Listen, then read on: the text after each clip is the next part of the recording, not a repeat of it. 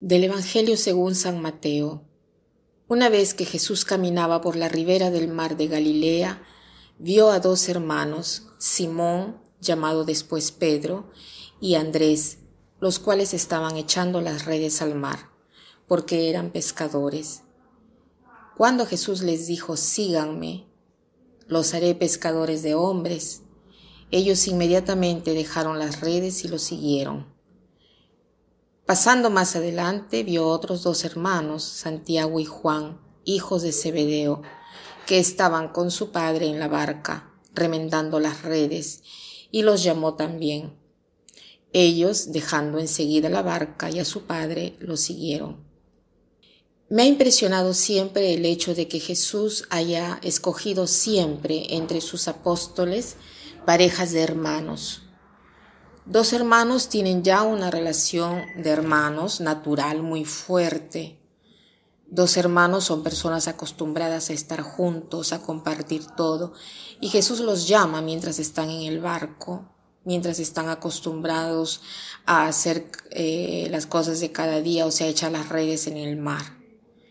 Y en esta escena de unión familiar, de trabajo diario, Jesús pasa y los ve, los invita a dejar aquellas redes y a seguirlo, prometiéndoles de hacerlos pescadores de hombres. Me imagino que esta promesa de Jesús eh, no es eh, clara al inicio, es solo después que los apóstoles han comprendido esto, pero el hecho es que inmediatamente dejaron todo para seguirlo. Para coger los peces tenían que tirar las redes y esperar que los peces quedasen atrapados.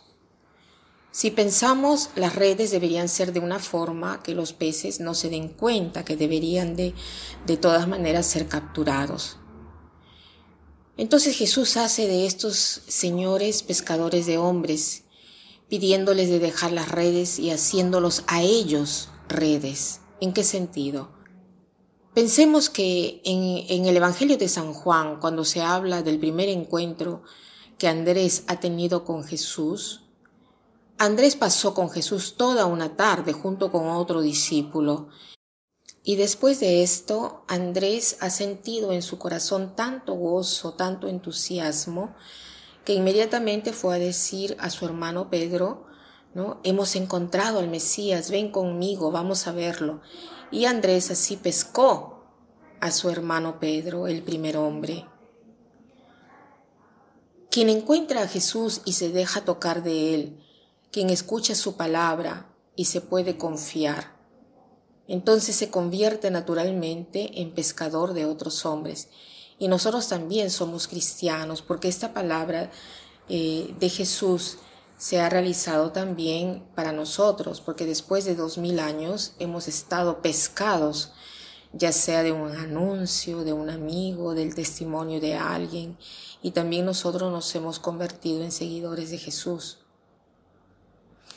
Lo que nos ha atraído no han sido las redes, sino el gozo, la alegría, algo diverso que hemos visto en esa persona que nos hablaba de Él hasta que lo hemos encontrado de persona. No sé ustedes, pero cuando pienso en los pescadores, la primera cosa que me viene eh, a la mente es el largo tiempo de espera, de tanta paciencia, de tanto sueño perdido. Cuánta paciencia deben tener los pescadores, cuánto tiempo de espera deben vivir Alguien ha dicho que Jesús estaba rodeado de pescadores porque él quería hombres entrenados en la paciencia, que fuesen expertos en el hecho de esperar. Si pensamos en Jesús, había esperado 30 años antes de llamar al primer apóstol. Ha debido de estar en silencio y ha sabido esperar con paciencia el momento indicado para iniciar su misión. y cuánta paciencia ha tenido con estos hombres que casi nunca entendían lo que él decía y que a veces hasta lo mal interpretaban. Imaginémonos ahora al pescador como esa persona que sabe estar en silencio, capaz de conquistar al hombre haciendo simplemente espacio dentro de sí mismo, haciéndolo sentir acogido, pero no como una red, sino también libre, acogido y comprendido en lo que comparte. El pescador no tiene apuro, no corre, se queda en el barco esperando. Entonces, yo también me convierto en pescador de hombres para Jesús cuando me dejo encontrar por los demás, cuando voy más lentamente, cuando no doy siempre la impresión de tener apuro, porque si hago así, los demás se van a desilusionar y no, no van a tener el coraje de pedirme nada. Porque las relaciones humanas, aquellas que nosotros construimos para llevar hombres a Jesús, tienen necesidad de dedicación y amor.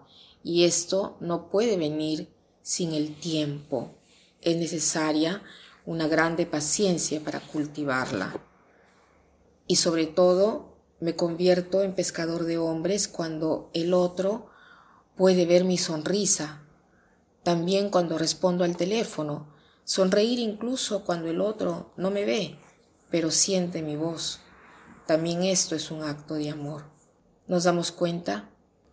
No debemos hacer grandes cosas para pescar a los hombres para Jesús, sino empezando por nuestros familiares, como ha hecho Andrés, ser testigo de aquel amor, de aquel silencio, de aquella paciencia, de aquella alegría, de aquel entusiasmo, y convertirse en generoso para regalar una sonrisa a quien nos rodea, incluso cuando no somos vistos, porque como he dicho anteriormente, de repente estoy solo respondiendo al teléfono, pero aquella persona se siente acogida, siente la sonrisa que le llega de mí. Y aquello, aquella sonrisa es un acto de amor que conquista. Entonces, que el Señor nos haga a todos pescadores felices de hombres y mujeres para su reino. Que pasen un buen día.